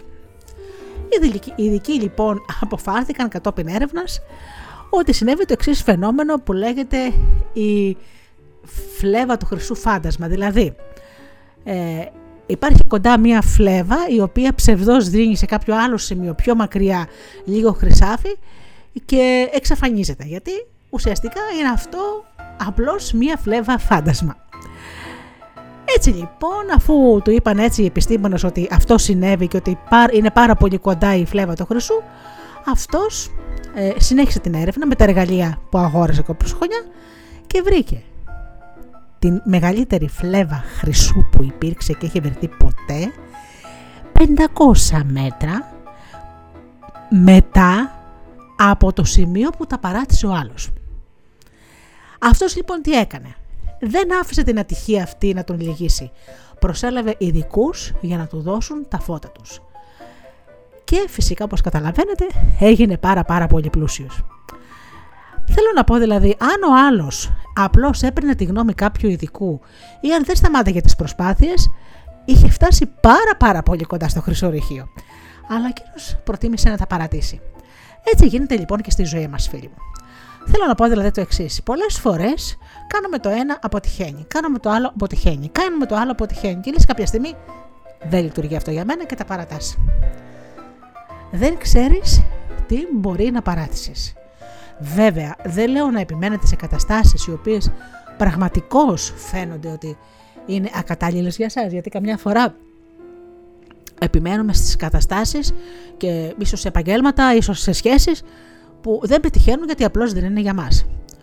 Όμως πιστεύω ότι όσο παίρνουν τα χρόνια θα έχει ο καθένας τη σοφία να τα ξεχωρίζει αυτά τα δύο πράγματα. Κάντε τα όνειρά σας πραγματικότητα. Σίγουρα έχετε ονειρευτεί κάτι. Σίγουρα είσαστε καλοί σε κάτι. Όπως όλοι μας έτσι. Ε, και βάζω και τον, εαυτό, και τον εαυτό μου μέσα. Δεν πέτυχα σε ένα πράγμα, πέτυχα σε ένα άλλο. Δεν μου τέριαξε κάτι, μου ταιριάξε κάτι άλλο. Στη ζωή σας να έχετε ανοιχτό το μυαλό σας και να παρατηρείτε. Καμιά φορά δεν ξέρετε πού βρίσκεται η ευτυχία. Θυμήθηκα λοιπόν και μια άλλη ιστορία για να σας βάλω και ένα τραγουδάκι για να ευθυμίσουμε λιγάκι. Ε, ήταν ένας κύριος ε, ο οποίος ε, βοηθούσε ηλικιωμένους. Πήγε λοιπόν σε ένα σπίτι που ήταν ένα πρόγραμμα βοήθειας σε ηλικιωμένους που μέναν στα σπίτια. Ε, πήγε λοιπόν σε ένα σπίτι, ανοίγει μια κυρία μεγάλης σε ηλικία, ε, τον έβαλε μέσα και τον σύστησε ένα άλλο γεραλαίο κύριο. Στην αρχή λοιπόν αυτός ο κύριος νόμισε αυτοί οι δύο να ζευγάρι. Ε, είχαν βέβαια διαφορά ηλικίας, αλλά δεν έδωσε σημασία. Ε, όταν λοιπόν ρώτησε πώς μπορούσε να βοηθήσει και τι άλλο θα μπορούσε να κάνει για αυτούς, η κυρία λοιπόν τον οδήγησε σε, στο σαλόνι, εξηγώντας του ότι ο κύριος αυτός δεν ήταν ο άντρας της, αλλά ήταν ο πατέρας της. Φανταστείτε τώρα διαφορά, έτσι. Τον πάει λοιπόν στο σαλόνι και ο άνθρωπος μένει με το στόμα ανοιχτό. Στο σαλόνι παντού υπήρχαν οι ωραιότεροι πίνακες ζωγραφικής που είχε δει ποτέ στη ζωή του. Ρώτησε λοιπόν την κυρία ποιος τη ζωγραφίζει, της λέει ο πατέρας μου τη ζωγραφίζει. Ε, ήταν πάντα τον όνειρό του να ζωγραφίσει, όμως ποτέ δεν έπιασε πινέλο και ξαφνικά λέει στα 80 άρχισε λέει να ζωγραφίζει. Και ό,τι ζωγραφίζει είναι αυτά εδώ και του ξέρει γύρω-γύρω. Ε, και τη ρώτησε, λέει, πόσο χρόνο είναι ο πατέρα σας, λέει, συγγνώμη, του λέει είναι 90. Λοιπόν, αυτός ο κύριος ε, ζωγράφησε υπέροχα πράγματα, ε, μπήκανε σε εκθέσεις, πουληθήκανε για πάρα πολλά χρήματα και ο κύριος αυτός μέχρι που να κλείσει τα μάτια που λένε έκανε αυτό που είχε ολόκληρη ζωή όνειρο, δηλαδή να ζωγραφίζει και ξαφνικά το έκανε πραγματικότητα στα 80. Βέβαια η ηλικία είναι πάρα πολύ μεγάλη και θέλω να πω ότι ίσως να μην ακούγεται σαν καλό παράδειγμα. Ο μόνος λόγος που σας το λέω φίλοι μου είναι ο εξής. Καμιά φορά λες, Α, είμαι πάρα πολύ μεγάλος για να το κάνω αυτό. Ή το άλλο που ακούω πολλές φορές. Έλα, μωρέ, τώρα αυτό το κάνω για να πάρει την ώρα μου. Δεν είναι αυτό πράγμα για να βγάλεις λεφτά. Κάνετε λάθος. Κάνετε λάθος. Μπορεί αυτό που εσείς το θεωρείτε απλό πράγμα για κάποιον να είναι μια σπουδαία υπηρεσία. Για κάποιον άλλο να είναι ένα σπουδαίο έργο. Δεν ξέρεις αυτό που κάνεις ποιον μπορεί να βοηθήσεις. Θέλω να πω δηλαδή, έχω και πολλά παραδείγματα όπως μια γνωστή μου η οποία ε, βοηθούσε κάποιες ε, κυρίες στη γειτονιά της, ηλικιωμένες ε, με τα ψώνια τους, το έκανε καθαρά από, ξέρετε, για να βοηθήσει. Είχαν με τον άντρα της μια επιχείρηση, μικρή επιχείρηση, η οποία πήγε πάρα πολύ άσχημα, αναγκάστηκαν να την κλείσουν και για ένα χρονικό διάστημα ε, ήταν εντελώς χωρίς εισοδήματα, με έξοδα να τρέχουν και είχαν βέβαια και παιδιά, ε, είχαν τρία παιδιά ε, όχι, ε, ε, δύο ενήλικα και ένα, και ένα παιδί που ήταν, είχε περάσει 18. Τέλος πάντων, η κυρία για να ξεχνιέται άρχισε να κάνει μικροδουλίτσε στη γειτονιά σε διάφορους ηλικιωμένους. Δηλαδή, να τους πάει τα ψώνια στο σπίτι, να τους ε, πάει να τους αγοράσει κάτι, να του βοηθήσει τις κυρίες τις πιο ηλικιωμένε να τακτοποιήσουν τα ψώνια μέσα στα ντουλάπια, ε, θα σα πω και ένα άλλο αστείο. Δηλαδή, κάποιες κυρίες τις βοηθούσαν να βάψουν τα μαλλιά τους με τις βαφές που αγοράζει κάποιος από το σούπερ μάρκετ. Τέλος πάντων, έκανε μικροδουλίτσες, τέτοιες. Οι ηλικιωμένοι λοιπόν βρήκανε ένα σύντροφο. Ε, κάθονταν μαζί τους και του έλεγε και δύο κουβεντούλες. Άρχισαν λοιπόν ε, να τις δίνουν χαρτζιλίκι για αυτό το πράγμα. Όχι τίποτα σπουδαία πράγματα, δεν μπορούσε η καθεμιά. Το ζήτημα είναι ότι η κυρία αυτή κάποια στιγμή άρχισε από αυτό το πράγμα που του θεωρούσε απλώς να βοηθάει, άρχισε να βγάζει ένα καλό εισοδηματάκι. Βέβαια απλώθηκε σε όλη τη γειτονιά και τελικά έκανε αυτό, το έκανε σαν κύρια απασχόληση. Βέβαια δεν έβγαλε εκατομμύρια φίλοι μου, όμως στις δύσκολες εποχές που με τον άντρα της ψάχναν να βρουν κάτι, τουλάχιστον αυτό ήταν ένα εισόδημα. Πραγματικά θα μπορούσε να το κάνει και σαν υπηρεσία, αλλά δεν έμενε εκεί. Κάποια στιγμή τα πράγματα πήγαν καλύτερα και οι άνθρωποι φτιάξαν κάτι άλλο και άρχισαν να ασχολούνται. Θέλω λοιπόν να σας πω δηλαδή με αυτό το εξής. Μην βάζετε ποτέ όρια στη φαντασία σας. Μην βάζετε ποτέ όρια στο τι μπορείτε να κάνετε. Απλώς σκεφτείτε και πάνω απ' όλα, κάντε αυτό που σας είπα την άσκηση. Απελευθερώστε αυτό που σας βασανίζει. Πάμε λοιπόν σε τραγούδι.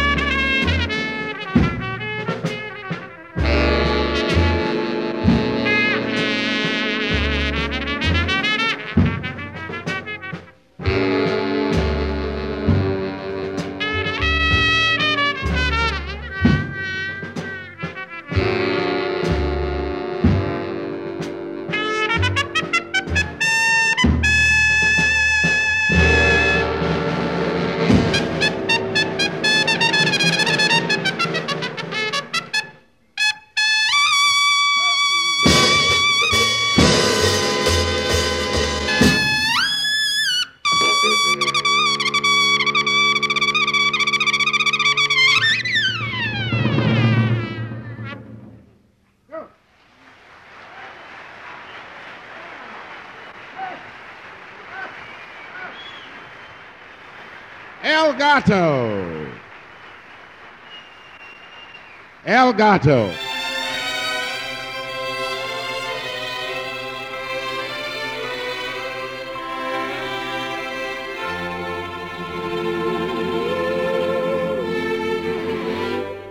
What a difference a day made. Twenty-four little hours. What the sun and the flowers.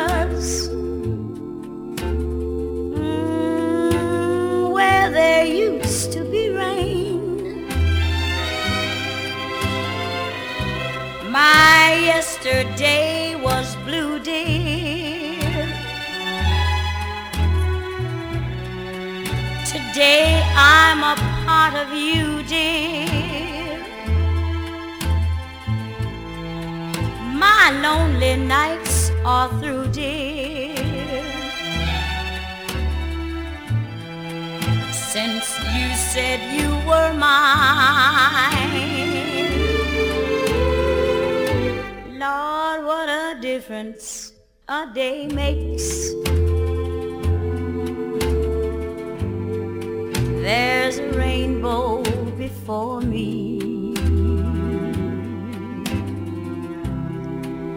Skies above can't be stormy. Since that moment of bliss,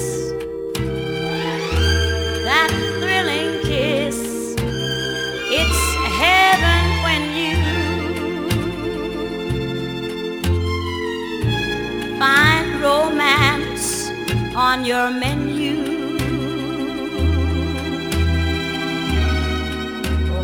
Difference a day made,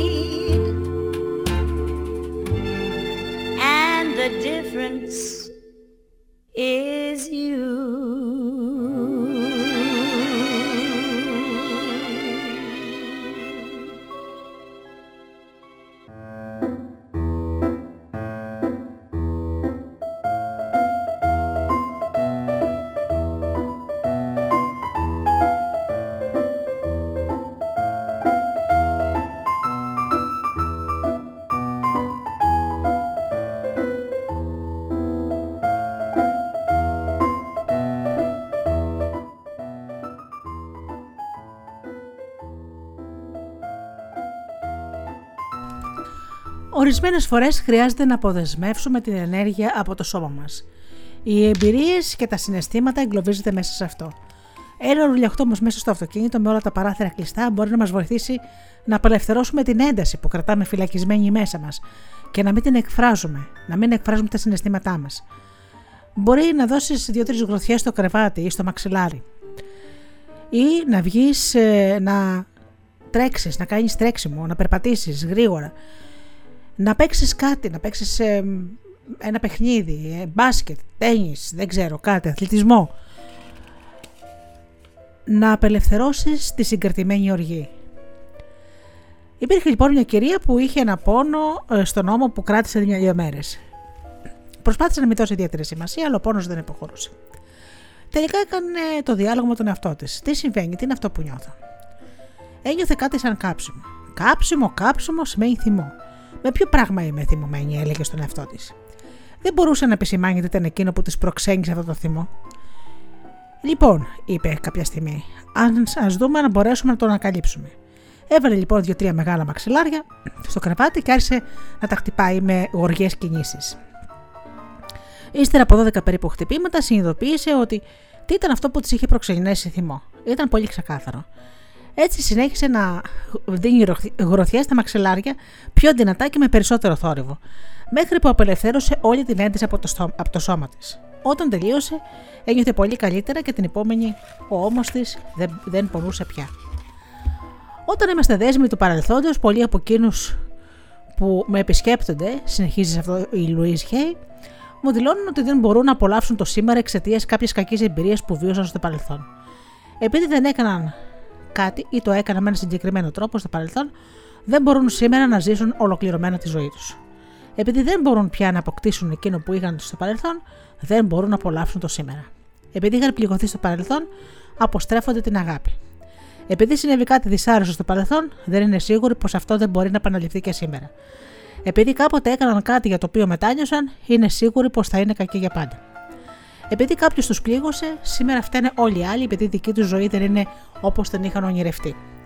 Επειδή οργίστηκαν ύστερα από κάποιο γεγονός στο παρελθόν, επιμένουν να νομίζουν πως αυτό δεν επαναλαμβάνεται. Επειδή κάποτε τους φέρθηκαν πολύ άσχημα, έχουν την πεποίθηση πως ποτέ δεν θα συγχωρήσουν ούτε θα ξεχάσουν. Επειδή κάποτε δεν πήραν πρόσκληση για κάποια επίσημη εκδήλωση, δεν μπορούν να απολαύσουν τη ζωή τους σήμερα. Επειδή δεν κατάφεραν και τόσο καλά στην πρώτη τους συνέντευξη στη δουλειά, τους πιάνει πανικός σε όλες τις συνεντεύξεις. Επειδή παλιότερα διέλυσαν το γάμο τους, δεν μπορούν σήμερα να ζήσουν μια ολοκληρωμένη ζωή. Επειδή η πρώτη τους σχέση είχε άσχημη κατάληξη, δεν μπορούν σήμερα να είναι ανοιχτοί στην αγάπη. Επειδή κάποτε έκαναν μια παρατήρηση που τους έκαναν, τους πλήγωσε, δεν πρόκειται στο εξής να πιστευτούν κανέναν. Επειδή έκλεψαν μια φορά κάτι, πρέπει να τιμωρούν συνεχώς τον εαυτό τους. Επειδή μεγάλωσαν σε μίζωρο και φτωχοκικό περιβάλλον, δεν θα καταρτώσουν ποτέ να αποκτήσουν τίποτα στη ζωή τους. Όμως με το να είμαστε δέσμοι του παρελθόντος, άσχετα με το πόσο καλό ή άθλιο ήταν, το μόνο που καταφέρνουμε είναι να πληγώνουμε τον εαυτό μας. Οι άλλοι δεν δείχνουν κανένα ενδιαφέρον.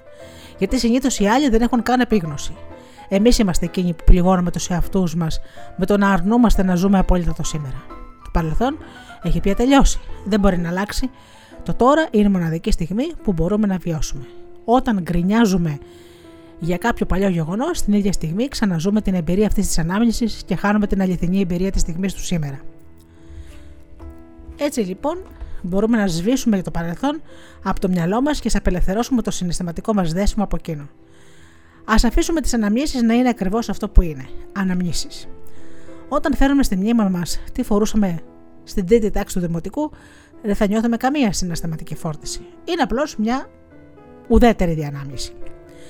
Το ίδιο μπορεί να συμβεί και με όλα τα περασμένα γεγονότα της ζωής μας. Καθώς απελευθερώνουμε, νιώθουμε την ελευθερία να χρησιμοποιήσουμε όλη τη δύναμη του νου μας και να απολαύσουμε το καταπληκτικό παρόν και να δημιουργήσουμε ένα υπέροχο μέλλον. Κάνε λοιπόν ένα κατάλογο με όλα τα πράγματα που επιθυμείς να απελευθερώσεις. Είσαι πρόθυμος να το κάνεις αυτό; Παρατήρησες τις αντιδράσεις σου; Τι θα χρειαστεί να κάνεις για να το πετύχεις αυτό; Πόσο πρόθυμος είσαι να το κάνεις; Ποιο είναι το επίπεδο της αντίστασής σου. Το επόμενο πράγμα είναι η συγχώρεση. Η συγχώρεση των εαυτών μας και των άλλων μας απελευθερώνει από το παρελθόν. Σε ένα βιβλίο, στο μάθημα θαυμάτων, βρίσκουμε συχνά να λέγεται και ξανά και ξανά πως η συγχώρεση είναι η απάντηση σχεδόν σε όλα. Ξέρουμε πως όταν έχουμε κολλήσει, αυτό σημαίνει πως χρειάζεται να εξακολουθήσουμε να συγχωρούμε. Όταν δεν ακολουθούμε ελεύθερα τη ροή της ζωής, στο παρόν αυτό σημαίνει πως κάτι από το παρελθόν μας δεσμεύει. Μπορεί να είναι λύπη, θλίψη, φόβος, πόνος, ενοχή, μομφή, οργή, πικρία και πολλές φορές ακόμα και επιθυμία για εκδίκηση. Καθένα από αυτά τα συναισθήματα προέρχεται από ένα χώρο μη συγχώρεσης, από μια άρνηση να αφήσουμε το παρελθόν να φύγει και να αγκαλιάσουμε την παρούσα στιγμή. Η αγάπη όμως είναι φάρμακο για όλα. Και το μονοπάτι που οδηγεί σε αυτήν είναι η συγχώρεση. Η συγχώρεση εξοδετερώνει την ησυχακία και υπάρχουν πολλοί τρόποι για να το κάνουμε αυτό. Ο Έμετ Φόξ, αυτός ο σπουδαίος ε, άνθρωπος, συγγραφέας που έχει γράψει και το «Ζήτα το και θα σου δοθεί», Γράφει λοιπόν για την εξτοτέρωση της μυσικακίας που οδηγεί πάντα σε καλά αποτελέσματα. Πάλι λοιπόν καθόμαστε κάπου ήσυχα, κλείνουμε τα μάτια μας και επιτρέπουμε στο νου μας και το σώμα μας να χαλαρώσουν. Στη συνέχεια, φανταζόμαστε τον εαυτό μας σε ένα σκοτεινό θέατρο μπροστά σε μια μικρή σκηνή. Σε αυτή τη σκηνή τοποθετούμε νοερά το πρόσωπο για το οποίο τρέφουμε τη μεγαλύτερη μνησικακία. Θα μπορούσε να είναι κάποιος από το παρόν, κάποιος από το παρελθόν, να είναι ζωντανός ή νεκρός. Όταν φέρνουμε τη σκέψη αυτό το πρόσωπο καθαρά μπροστά μας, φανταζόμαστε ότι του συμβαίνουν ευχάριστα πράγματα που είναι πολύ σημαντικά γι' αυτό. Μπορούμε για παράδειγμα να το φανταστούμε και να χαμογελάει ευτυχισμένα. Κρατάμε αυτή την εικόνα ορισμένα λεπτά και ύστερα την αφήνουμε να φύγει. Θα μπορούσα να προσθέσω και κάτι ακόμα. Όταν αυτό το πρόσωπο σβήσει από τη σκηνή, τότε τοποθετούμε εκεί τον εαυτό μας και τον φανταζόμαστε να απολαμβάνει απόλυτα τη ζωή. Να δούμε τον εαυτό μας χαμογελαστό και ευτυχισμένο συνειδητοποιούμε τότε πως ο πλούτος του σύμπαντος είναι στη διάθεση όλων μας. Έτσι λοιπόν με αυτή την άσκηση που επελευθερώνεις στη σκηνή τη μυσικακία μπορούμε να διαλύσουμε τα σκοτεινά σύννεφα της μυσικακίας και οι πιο πολλοί από εμάς κουβαλάμε πάντα κάτι μέσα μας που μας κάνει να θυμώνουμε και να πονάμε. Για ορισμένους ίσως να είναι αρκετά δύσκολο να το κάνουν. Μπορείς λοιπόν να κάνεις ε, να κάνεις αυτή την άσκηση για κα- διαφορετικό πρόσωπο κάθε φορά και να την κάνεις κάθε μέρα για ένα μήνα. Και τότε θα δεις πόσο ανάλαφρος θα νιώθεις και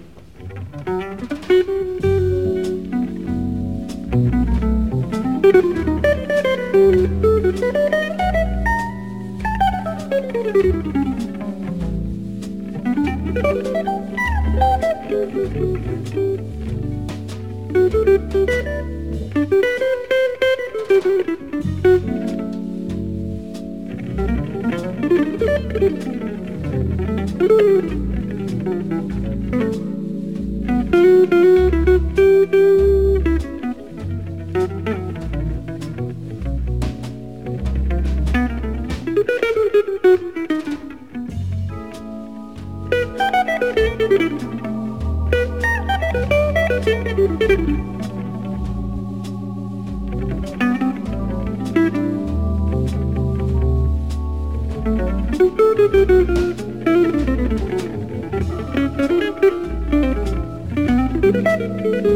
you.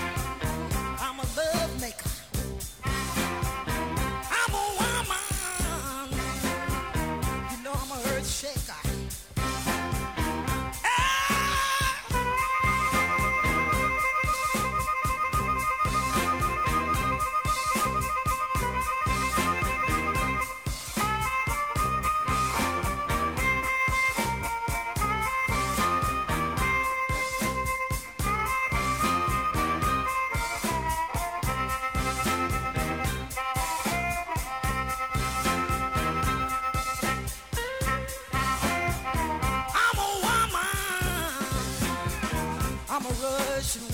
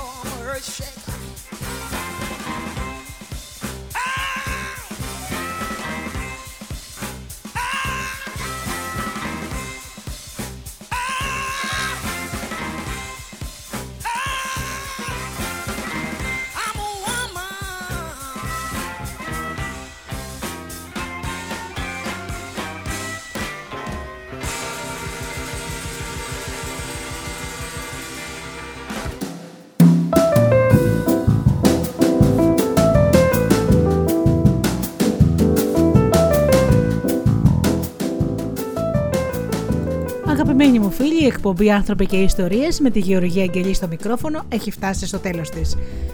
Σας ευχαριστώ πολύ που ήμασταν εδώ μαζί όλοι στο στούντιο Δέλτα και ακούσαμε τραγούδια και το μεταμορφώστε τη ζωή σας της Λουίς Χέι. Αγαπημένοι μου φίλοι, ανανώνω το ραντεβού μας για την επόμενη Παρασκευή στις 8 το βράδυ όπως πάντα. Έως τότε φίλοι μου, εύχομαι να περνάτε καλά, να είστε καλά και αγαπήστε τον άνθρωπο που βλέπετε κάθε μέρα στον καθρέφτη. Καλό σας βράδυ!